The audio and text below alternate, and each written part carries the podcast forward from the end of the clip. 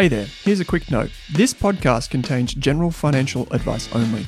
That means it's not specific to you, your needs, goals, or objectives, so don't act Owen the information until you've spoken with your financial advisor. You'll find our full disclosure, disclaimer, and link to our financial services guide in the show notes. Steve, thanks for taking some time to join me, mate. Anytime on, good to be here. Yeah, today we're going to be talking about value investing. We're going to be talking about valuation. I realize it's not something that we've actually spoken about in detail, but who better to do it with than someone that's been doing it for a long time professionally, talking about it for a long time, and also as a CFA charter holder. So and getting it wrong time and time and again as well. we'll talk about that, yeah. but that's part of it, right? So um, maybe the first question is just what is value investing? Well, I, I think the question relevant to that is what is value? Mm. And for me, that's actually a really simple question to answer in theory and a very difficult one to answer in practice.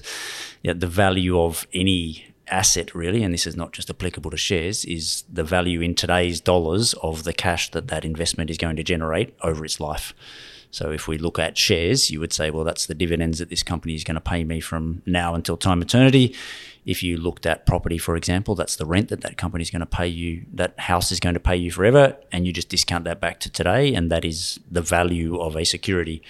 And in theory, that is the interesting thing about it is it's impossible to go wrong. You mm. buy it, you hold it forever, you're going to earn the return that you discounted those cash flows back at. Uh, if that security generates the cash mm. flows that you expected. And that's where all of the complexity comes in, particularly in equities land estimating mm. how much profit a company is going to make is hard enough. Overlaying that with the added element of, well, how much am I going to get back out of this investment as an investor creates huge amounts of uncertainty. And that's where all of the all of the insight in this business comes from. Mm. So I think you once said that it's probabilistically, that's how you want to think. And that's probably that if, right? Like if this, what's the percentage you, did you um, ascribe to that that thing happening? Um, is that how you think about it like in terms of like the if is the hard part to to get to wrap your head around? Like everyone can do a dcf or everyone can do this but that's the point of difference for each analyst. Yeah and i think if you're sitting there with a spreadsheet and you're putting all these numbers in it creates this impression of some sort of certainty about it that is just not right in the real world. And i think one of the other mistakes that a lot of people make is they're actually doing a dcf on the company and not thinking enough about the DCF on the security itself, i.e., what am I going to get out of this rather than what's the company just going to make? Because that that element of it, how much is coming out, it doesn't have to be higher. Right? Berkshire Hathaway is zero and it's been zero for 60 years and yeah. it's been a wonderfully successful investment because they have retained all of that money and they've grown their capacity to eventually pay you more cash down the track. So it doesn't have to come out to you, but if it's not coming out, then you need to spend a lot of time thinking about what return is this company going to earn on the money that it keeps because what I'm giving up here is cash today for cash tomorrow and that can be very, very heavily influenced by what the company does with it. So already you're thinking about a complexity there that, okay, is this a big dividend paying company where I'm just getting that cash back out of it? Or is it something where I need to spend a lot of time not just thinking about the business, but about the capital allocation of that business over time? Because they're keeping almost all mm. of the value here is going to come from this company reinvesting my cash over years rather than me getting it in the form of dividends. Mm. I think a lot of people that are new to investing don't really understand that aspect of it once you've studied it, you realize what you're actually valuing to. So, are you valuing against the equity, like as an equity holder? Are you valuing from the firm's perspective? Um, you know, in if you're reading a CFA textbook, uh, particularly level two, it goes into detail about free cash flow to firm or free cash flow to equity, uh, being two. Su- they seem similar, but their their subtleties are important. How about then if something is, if we switch gears, if something doesn't pay cash, how does it have value? So, for example, like artwork, right? It doesn't pay you anything, but yet people still pay a lot of money for these types of things. Well, could you rent it out? would probably. so does that yeah. does that piece of art that you have bought have a value if you wanted to extract a value for it by renting it to people, and that comes from its worth? But I think you are generally then getting into an area of speculation rather than investment. If if it is, I am only buying this because I think I can sell it to someone else for a higher price. That that's the distinction between investing and speculation, and there's nothing wrong with it. Plenty of people are very, mm. very, very good at speculation, and you, know, you can make lots of money from doing that. But for me, that distinction is really important. The, it, I call it my my my fallback. Mm. We're all buying stocks thinking we're going to sell it to someone else for a higher price, right? That's the honest yeah. truth about it. And anyone yeah. that tells you different is lying to you. We get paid for generating outperformance of the market to our clients. But the whole premise behind value investing for me here is I've got a fallback that says I don't need to sell this stock to someone else if the price has gone down because I have bought something that's paying me cash over its life. And if I hold it forever and I was right about those cash flows, I'm at least going to earn, if I've used a 10% mm. discount rate, I'm going to earn my 10%. Even if nobody ever wants to pay me a premium price for that. Now, mm. more often than not, they do because the whole market is a battle about what those cash flows are going to be. But that's the really important distinction between me. I'm buying this with a fallback plan here Obviously, I think other people are going to value it more highly in the future, but my fallback is I own it forever. And, and that's how I think about value investing and investing in general. Mm. There, there's a couple of um, valuation, valuation methodologies that I'd like to just jump over. The first is um, ratio analysis in terms of using well, not maybe even so much ratio analysis, but more multiples based approaches to valuation. So things like price earnings ratio, which is very common, price of sales, et cetera, et cetera. I guess there's two questions here. Um, do you use these? And if yes, why? If no, why? Yeah, so I would say all of those things that you're, you're talking about are heuristics for, which are shortcuts mm. for estimating the actual cash flow that it's going to provide you with over its lifetime. And sometimes I think those heuristics are more are better able to be roughly right than your complicated spreadsheet. So yes, I use them, and I always use them as a sense check. You know, okay. anyone who's built a, a DCF model will realize that you can you put in a a 6% discount rate and a 5% growth rate, and you're going to get a very stupid answer that comes out of that. So yep. I, I, like to I like to have a fallback with multiples while never forgetting that what I'm focused on is the cash flow of the underlying security. The, the multiple can be a, a shortcut to that. And if you take something like price to book, for example, you're saying that you know, this is a business that has a whole lot of assets here, mm-hmm. and I'm buying the business for less than the value of those assets. So you could say, okay, there's a, a form of valuation there that says that you're getting it cheaply.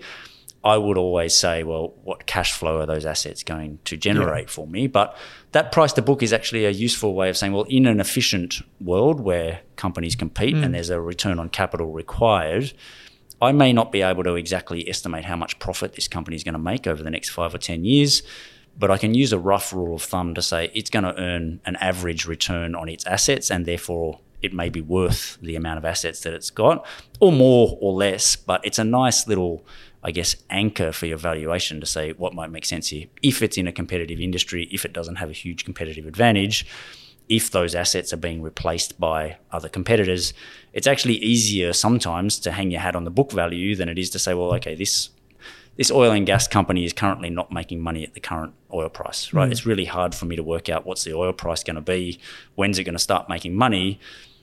But if you stand back and you say, well, over a 10 year cycle, nobody is going to invest more money in oil assets than mm. when when the current assets are not making a profit. So I use price to book to say, well, people will ultimately be rational here. The price will go up, has to go up to a point that incentivizes people to invest. And at that point, this company might be worth its assets. But I'm always still thinking, what's the cash that comes out? And, and I think it's the main. I don't actually agree with the term value trap. This idea that you know you invested in something and the market never realized the value of it. Right. The honest truth is you invested in something that never paid you the cash flows that you thought it was going to pay you, and that's why the market never yeah, realized the value. Right. So it wasn't a value trap. It was you getting the value of that business wrong. Mm. And you know, I look at the say MRM. We we don't own it anymore. But for three or four years, we owned a, an oil services company that owns a significant number of vessels. And if I go back to the valuation of that business now five years ago, and I say, well, okay, we're buying this for a 30 or 40% discount to its book value.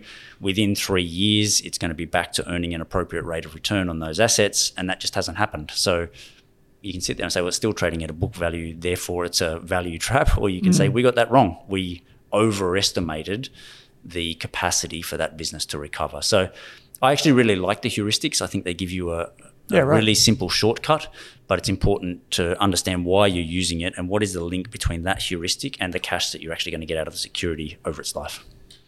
Have the, I think it's Bruce Greenwald that talked about this in one of his books. I can't remember if it was. oh, I'm going to butcher it, but maybe it's value investing, where it talks about rebuilding a balance sheet to understand. So, like reconstructed balance sheets give you a sense of the value, as in like the capital that would be required to replicate this company. Do you ever do anything like that, where you just build it, say, okay, this is the property, plant, and equipment has been depreciated at X, the current value of that is Y. Do you ever do anything like that? Not so much anymore. And I think we've moved into a world where A, the accounting value of these assets is very spurious to start with. Yeah. And B, the value of most companies is less linked to its physical assets than it has ever been before. Yeah. Uh, I think that's just a reality of the world that we live in and the way that value is being created these days. Uh, I I still love building out a profit and loss and a balance sheet to some extent, just to try and understand how the cash is going Yeah. to flow in the business. Is it going to need more working capital as it grows? For example, you know, you've got a business that's growing nicely and is profitable, but needs all of that money to continue to grow because it it chews up working capital, or is it the opposite? You know, every time Woolies opens a supermarket, they sell everything that's in there before they pay for it. So it actually mm. net generates cash for them to go and open a new supermarket. That's a very Yeah, right. different business from one that requires that cash to unfold. So I do like trying to just model that out. I still actually like taking a balance sheet out of a an annual report and recreating it in a spreadsheet and just putting the numbers in myself because Right. it just gives me a much better feel for what's actually going on there and it just makes me go through and have a look at each of those items. um, switching gears, how would you value a bank? Would you use like multiples? Would you use something like dividend discount model?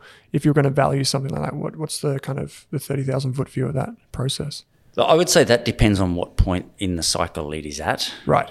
Uh, you should be able to use both of those things and get roughly the same answer. And I hmm. think that's when you know you've got the right sort of heuristics here. Yeah, is right, that yeah, the, the book value, you know, I'm, I'm paying a certain level of it here. I think it's a particularly interesting question for banks in the current world that we live in, where the political hmm. and social license that they have to give capital back to shareholders has been eroded very significantly. So hmm. we own Lloyds, which is UK's largest bank in our international fund. It has a T one capital ratio, so the amount of capital that it needs to hold against all of its assets of 17%. Its regulatory minimum is 11 and its internal minimum is 3. So they've got 4% of excess capital there, which is Wow. something like 30 or 40% of the company's current market cap. So theoretically, they could give you all of that money back and they would still have plenty of capital to run the business and they'd still make as much profit as they make at the moment. It's just lazy money that's sitting there. We live in a world where that's really, really hard to do. You know, hmm. we gave you support through the financial crisis, we gave you support through COVID, and now you're turning around and paying fat rich shareholders dividends. It's hmm. become really difficult. And i think that's become a new piece of the analysis of that bank is okay it's going fantastically well. It's making lots of profits um, they've got an enormous amount of capital so the bu- business has never been safer than it has but when and how are we going to get that out as shareholders uh, it's become a difficult question. So, you know, I think the old rules that I would have applied there 10 years ago need to be thought about a little bit differently in terms of I'm probably applying a discount to book value for those businesses just for the excess lazy capital that they have to hold. See, I noticed that if I was to say do a dividend discount model on Australian banks, I can really only find the valuation, the discount to intrinsic value if I use the franking credits, which is interesting because, you, but you would expect that, right, for it to be within that plus or minus 20% of the intrinsic value based on probably quasi franking credits because that's the value to Australian investors, I guess. Yep. How about then if we switch gears again, something the concept of like SaaS metrics, so software as a service. We've got things like average revenue per user, uh, churn rates, lifetime value. Do you use any of that stuff? Yes. Yeah. Yeah. Again, as very, very useful heuristics. Yep. I still want to know when the cash is going to come out of it. Yep. And I still think people are being wildly, wildly optimistic about how quickly and how profitable these companies that are not currently profitable become so. Um, and we're an investor in a few of them. So we own Whispir in our Australian Yeah, I did fund. see that. Yep. I'm quite excited about that one, but you know, it's a it's a huge uncertainty in our valuation model as to how much profit that company is going to make when I- I'm really confident in the growth, but is that margin going to be 10%, 20%, Yeah. or 30% in 10 years' time? You know, I, that when I look at our valuation, this is something that I, I spend a lot of my time doing now as CIO is saying, what are the key assumptions here? Okay, you've built a model, whether it's a hmm. a PE model or a price to sales model or it's an actual DCF model. You've built a, a model here that has a certain number of assumptions in it. Which ones of those do we have lots and lots of evidence for, feel really confident about? Which are we less confident about, and which are important in terms of if, if I change this or if I'm wrong about it, it's going to have a huge impact on the mm. value of the business. And I think in all of those companies that is this going to be Adobe and it makes 40% profit mm. margins at maturity? Or is it going to be something that constantly has to keep spending money to acquire new customers? And you know, that's why for me, churn, having run a, a subscription Yes. newsletter business, Yes, we talked about that once before. Yeah. churn is a is a thing that people don't think enough about in the, the software space. I think Nearmap is a really good example Yeah. of that. You know, even if you're only losing 15% of your customers a year, you double the size of that business, and all of a sudden you need to find twice as many new people just to replace the people that you're losing every year. Yeah. If you're Whispir and you're 105, 110%, they, they, they put a really nice cohort analysis graph in Hmm. Yeah, their I've seen that. presentations. Nice you can go back 10 years and you can see that, okay, these people that they signed up 10 years ago, they're actually spending more today Yep. than they were spending 10 years ago. For me, I've got good confidence that that business can keep building on that and growing. I don't have a lot of confidence about how profitable it's going to be at the end of that period Mm. of time.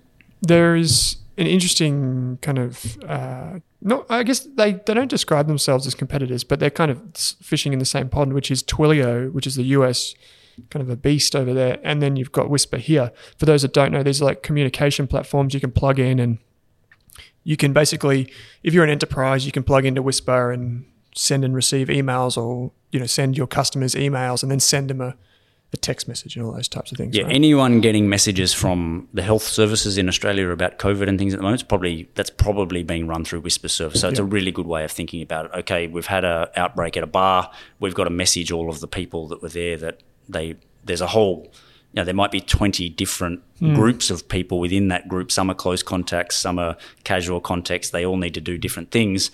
And they've got this system set up that would plug into Queensland Health or Health Victoria and say, okay, we've had an event, click the button, sends the text message, and everyone gets the information they need. So th- they've been historically very heavily text dependent. Now they're building that out into email and a whole heap of other client communications thing, but text has been their, their growth engine for a long time. And Twilio is the a US business that's bigger, but it's um it's more I'd say from what my from my understanding it's more um developer focused, whereas Whispir can be more enterprise focused in terms of here's the solution, we've got it for you. Whereas people build into Twilio, which is probably a slightly different thing. Yeah. Then this brings up on the topic of valuation. This brings up an interesting one. How much do you look at competitors to get a base case for, say, like margins for Whispir? Yeah, a lot, but that space is difficult because none of them are yet Yeah, at a scale. So, uh, yeah, I, I try and come up with what is the most similar business characteristics wise that is mature. Right. Uh, but then I, I also think management has a few huge. honestly, a lot of these new tech businesses, I don't think they need to spend anywhere near as much money as they're spending, and Yeah, they could still grow the same. And I think as the taps are turned off around capital, they've been able to raise as much money as they want at very, very high prices for their businesses. I think as those taps are turned off, you're going to see a lot more discipline around where the money gets spent. So it, yeah. That's a uh, good uh, I- I- even if you find a, a similar business and it's earning much higher margins, you still need to make the call about where what is this management team, and is it is is it even the right thing to do? Like, I I actually don't want Whispir turning the taps off yet and and causing any harm to the growth of that business because I, I still think even at the rate they're spending today, they're adding a lot more value to the business every year than than the losses that we're making. So uh, it's not necessarily that I want them to get there in a hurry, but uh, I definitely, you know, what are the characteristics of this? Is this a Hansen style business? We know that it can make 28, 30% EBITDA m- margins. Is it more an Adobe where there's even less, um, there's even less below the gross margin Yeah. line expenses because once you've built the software, you literally have marginal costs of almost zero every time you sell it. Hansen still has a lot of care and customer work that goes into them generating revenue. So that's always going to be a lower margin business than Adobe. And yeah, I find that gross margin line is actually really useful. And, and Whispir's a good example, I think, of a lower gross margin business because they pass on a lot of their revenue to Telstra or to whoever's Yeah. sending the text messages. So it's not the same as a pure software business where your, your incremental margins are close to 100%. Yeah, I think that's a good point. Is to extract based on what you said before with the assumptions, and then you've got the margins. Is trying to extract the essence of what the business is, what are the key inputs and assumptions into this model, and then how do you kind of fact check those against you know, some sort of reasonable base, whether it's you know a like for like business or whether it's a business that has similar things like maybe at the gross margin it, it pays away some of that margin for resellers or server costs or whatever um, so obviously the probably the the we're taught as analysts that the the silver bullet to value investing is uh, discounted cash flow analysis or DCF for short, which is basically the the present value of future cash flows. Uh, you forecast those out. Typically, the way analysts do it, at least from my understanding, is we basically rebuild an income statement. We forecast things like revenue, margins, all that sort of stuff, and then we pl- chuck it into our fancy formula, which gets us to something called enterprise value. When you're, do I guess, do you when you when you're when you've got the team, do you require discounted cash flow analysis from everyone in the team that pitches an idea? Uh, yes, for ideas where I think it is useful and warranted. Okay. And there are examples where it's you know the, the case is uh, is built around something different or where I think if there's not a lot that's going to change in terms of margins or growth rates, then the old multiple heuristic is going to do a perfectly good job. You know, I've seen enough of them to say this sort of DCF is going to look like a 15 times earnings business, right? That's Yep. that's where we know we're going to end up. So what's the point of spending three weeks building a? sorry, it doesn't take that long, but Yep. we build really simple models just so we understand where the cash flow is going to go, and we take one step further down from what you're talking about and saying, well, how much of that profit is going to get paid out as dividends, Right. and how much is going to get retained by the business to grow, and that makes you think about a, a business that's going to grow at 10% per annum and keep all of your money is worth roughly 10 times earnings if you want a 10% discount rate. A Yep. business that's going to grow at 10% per annum and pay you out all of the money, you can pay 30 or 40 times earnings for and do really, really well out of it. So, Yeah, right. does this company need capital is an important piece of it. And we never bought the stock, but I, uh, I'm a big fan of this company called Softcat over in the UK that has a 100% payout ratio. It's a tech services company, and because it has negative working capital, it's also been able to grow very healthily over a long period of time. And that's as rare as hen's teeth if you find it, hang on to it, because most companies, even if they could pay out all of their earnings, they just don't. They just keep it, and the money gets frittered away, and, and you do need to think about that. So I, I, I make sure we build the models down to cash paid out. Yeah. And I mean, you can have a value for something that's not paying any money out again, but you need to think about that assumption becomes a really important one. Whereas with Softcat, I, I do not, there is not a, how are they going to allocate the capital is the least important question about how you value that business because they're just giving it all back to you. Do you calculate uh, return on invested capital for your businesses? Yeah. Yeah, and again, it's a, I guess it's a, it's a qualitative check around, you know, what are my assumptions here as this, if this business has earned an 8% return on its capital for the past 20 years, and I've got a DCF model that shows in 10 years' time it's all of a sudden earning 40% on its capital. Mm-hmm. Why is that? You know, if it hasn't happened for the past 20 years, why would I expect that it's going to happen in the future? And I, I think it's the mistake a lot of people make is that the further out you get in your DCF, the more un- unrealistic the assumptions become about either spend per person or Yep. you know, I love just going back to well, what is the market for this company? How much does do people spend in the industry? It's really easy with compound growth rates to end up in ten or fifteen years' time with a business that, in your model, is generating more revenue than even exists in the whole entire market. So. I, I do like to think about total addressable market. I do like to think about historical returns on capital and say, well, is our model getting out of whack here in terms of what's um, reasonably possible? I find that, um, in particular, new or aspiring investors and analysts really think of this as a scientific process. So they really think there's a black box and someone's keeping it, and only those that you know have access to it can accurately value companies. But I think more more time that goes past, the more I hear this kind of conversation from professional investors is it's more so about kind of the simple stuff that can be the most important rather than say if you plug in this terminal rate or that terminal rate. Speaking of, I will get into the weeds on this. Um, how do you select discount rates or expected rates of return for the companies you're valuing? Like, is it is there any type of process you apply, or is it just purely case by case based on intuition? no, it's sort of just pretty consistent, to be honest with you. We yep. just plug in 10. Yeah. You know, we, we think we should, as a business, be able to generate double digit returns for our clients. Uh, so we use 10 in our models and then we want a, a hefty discount to that. I would say I tend to adjust the discount that I want depending on the risk of the situation more than the discount rate. Right. So I, I use Tesco as a good example at the moment. I'd still put a 10% mm. uh, discount rate in terms of how we value that business. It probably comes up with a price that's 20% higher than the current stock price. I still really like that in my portfolio mm. at the hmm. moment because it's a it's a 12% IRR to flip that valuation around to say, well, what return am I going to get here if I buy it at a 20% discount and I'd used a 10 discount rate, then I, I, should get 12 or something like that yep. over the life. And it's a really safe business where the cash flows are reliable and predictable. And I just don't need to stress about what's going to happen with the economy and all mm. this other stuff. You come to me with something that's small and illiquid and highly variable, we're looking at 50 and 60% discounts because A, we know they come along in that space. The more, I think, the more variable the business is, typically the more variable the stock price is. So if we're patient, we will get those opportunities.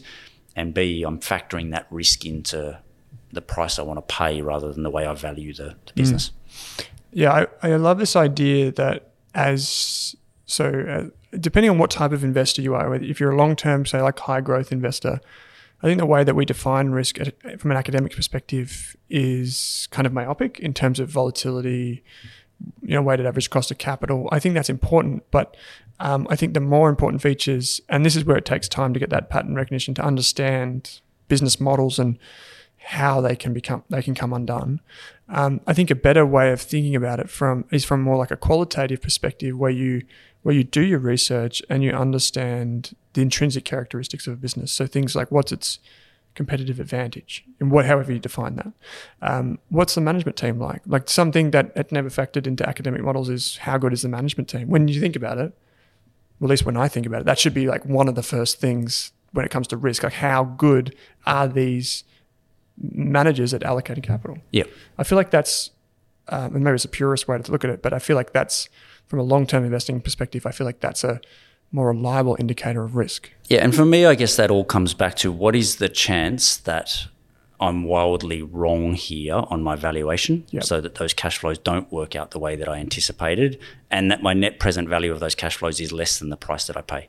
What is the chance of that happening? And I think the more variables you bring into it, so back to our is it paying out the money or not? A company that's paying out all of its cash flow, that management what are they going to be doing in 10 or 15 years' time, it becomes far less important mm. uh, than a company where they're keeping all of the money and you're completely dependent on their skills. So uh, that that's the definition of risk for me is what's the chance that I'm wrong here?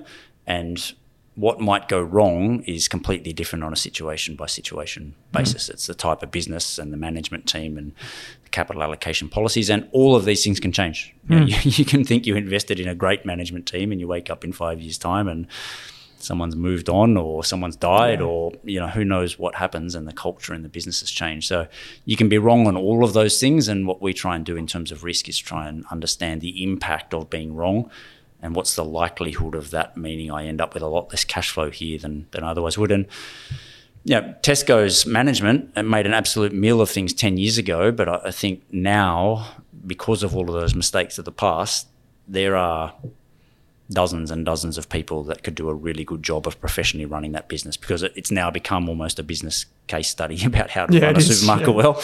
It's not hard. It, it's it takes a talented person, but there's lots of those sorts of talented people out there. You know, the the management Terry Leahy that got it into a lot of trouble was a very entrepreneurial. We're going to buy this. We're going to grow it, and, and he had a huge number of supporters they were wrong about that. And you know, the people that bought the stock were wrong about the cash flows that were going to come out of it because of him and his management team. Mm. I've got uh, just one more technical question, and then I might ask for a bit of humility here. But uh, the first the, the last question is one thing where people get tripped up is um, the terminal growth rate. So this is the growth rate for those of you that never done this before. This is the rate that investors assume past say 5 years or 10 years. Whatever your forecast window is, you have to assume some value to a company in the future. And the way we principally as an industry get to that is we say at say year 10 the company's going to grow at 3%. Its cash flows at 3%. But that in itself is an incredibly sensitive variable to plug into a model. How do you deal with something like that? Yeah, I'd just try and be conservative. And again, I'd, I'd start using heuristics as soon as you get out that far rather than you know, a six discount rate and a four growth rate, and I'm putting it on 50 times earnings because that's what yeah. those two things work out at. Um, I, I, want within, for me, within the foreseeable future, I want the business to be. If I'm buying it cheap, it should look cheap on fairly traditional heuristics within a decent period of time. So I, I tend to just put something into that model out far enough that mm. is just a sensible multiple. And if it doesn't stack up at that, then there's just not enough margin of safety in the business. Having said that, I think one of the great opportunities in the world is when you identify a business that can grow yep. at high rates for long periods of time every single investment bank DCF in the world goes five years of high growth, and then it's going to go back to two yeah. or three percent per annum, and we're putting it on a terminal multiple of, you know, twenty or twenty five times. I think some of the greatest investment ideas you'll ever have are that is wrong. Mm. I really think this business is going to grow at. And the power of compounding, if you keep growing at 10 and 15% per annum for a long period of time, it just adds up to something wonderful. And and that's I think it's it's a it's a little mental model to keep in your head around, you know, whether it's Cochlear or ResMed or whatever it was that people were looking at 20 years ago and saying, oh, it's 30 times earnings, it's expensive mm. because they're expecting that growth to tail off uh, that's it can be a source of wonderful returns where you, that's the one variable you need to worry about is how much is this how long can this growth go on mm. for rather than what does the next three or four years look like and i think that's where your question uh, your point before about having the addressable markets getting that right is so very important. Like we un- a lot of people underestimate in key growing industries how fast the industry is expanding and then how things within that industry expand even quicker again. So just as an example say we have like digital advertising which is taking share from traditional advertising.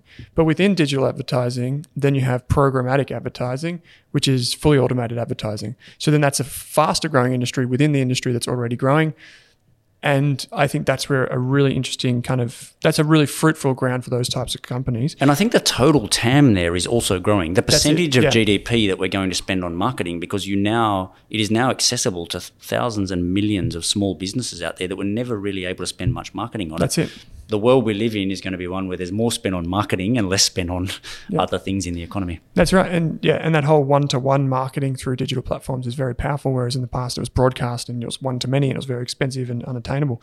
Uh, there's one question that came here, came from Raymond. Who um, has hosted one of the Australian Investors podcasts before? He said it would be great to get some examples of when you've sold um, a position if it was too expensive, but it continued to go up. Like if there were any lessons learned there. Well, I think the first lesson is you you get a lot wrong um, in this space. I think if you can get that old truism six or seven out of ten is is good hmm. investing. I really think that is true. For me, most of the things that go wrong go wrong pretty early. Yeah, there yeah. haven't been a lot of I was wrong about this, and then all of a sudden it miraculously turns out to be right. And on the flip side, the things that have gone right for me have tended to keep going right. Um, there are exceptions to that. You know, Service Stream, one of our most successful investments, we sold it at $1.50. It got up to $2.30 or 40 at one point in time. Um, it's now 77 cents or whatever it right, was yesterday. Okay. So yeah. that was an example of we may, you maybe say we sold too early, but we were right about where the earnings for that business was going as the NBN wound down. We were very nervous about its earnings. There are more examples of hmm. Jumbo Interactive for us that we sold at $5 or $5 50 and it's now $18 a share. Even Enero, which we still own, we've sold pretty consistently over the past three years and it's now three times the price at which we first sold some shares. I would say we've been guilty of most of our successes selling them far too early. 360, another recent example over the past 12 months. Is that because uh, of valuation? There are lots of them. Valuation, and I think if I'm to be critical of us, I think it's being anchored at an old valuation. So I think if you go into this exercise saying, okay, I am valuing these businesses, but it is highly, highly, highly uncertain, I'm actually I'm certain to be wrong about what the value of this business is, and I'm going to update that valuation all the time. Now you can be guilty of just chasing stock prices, right? I'm going to make Yeah. up a valuation that works because I want to keep owning the stock. But we've been more guilty of just sticking to you know, this is a 15 times earnings business. The market's going to attribute that to it at some point in time because it's got these nice characteristics. Or in Enero's case, it's a marketing services agency. Go and look at all the global comps. They trade 11, 12 times earnings at best. We're buying this at eight. Great. We've made 50% mm. up to 12. Now it's a market multiple. Let's sell it. And underneath the surface, there was an ad tech business in there that was growing very, very, very quickly, talking about the advertising industry we were worried about that as well. It, at one point, wasn't making Right. any money, and all of a sudden, it's making ten million dollars a year and has hmm. become forty percent of the company's profit. But it was also a potential transformation of that business from state old marketing agency to ad tech growing. Why can't that be a 25, 30 times multiple for the business? So I think being quite dynamic around your valuation for these businesses is really important. And then I, the other thing you touched on this earlier, but I think if you get a management team that is aligned and very good, don't underestimate how well they can navigate whatever environment comes your way. So, you know, that especially if they're retaining capital and they're deploying it. I think one we've, we're having some internal debate at the moment about motorcycle holdings, the, the motorbike dealership. Ah, right, okay. I really like the guy who's running that business, and they are 11 or 12 percent market share in the motorbike dealerships at the moment. It's been a great year because of COVID, so mm. everyone's saying COVID unwind, don't own the stock. It's not down much, but you know, it's only trading at eight times earnings because everyone's worried about the comp period. I'm really happy just to give him the leeway and say, you've got a lot of money invested alongside us.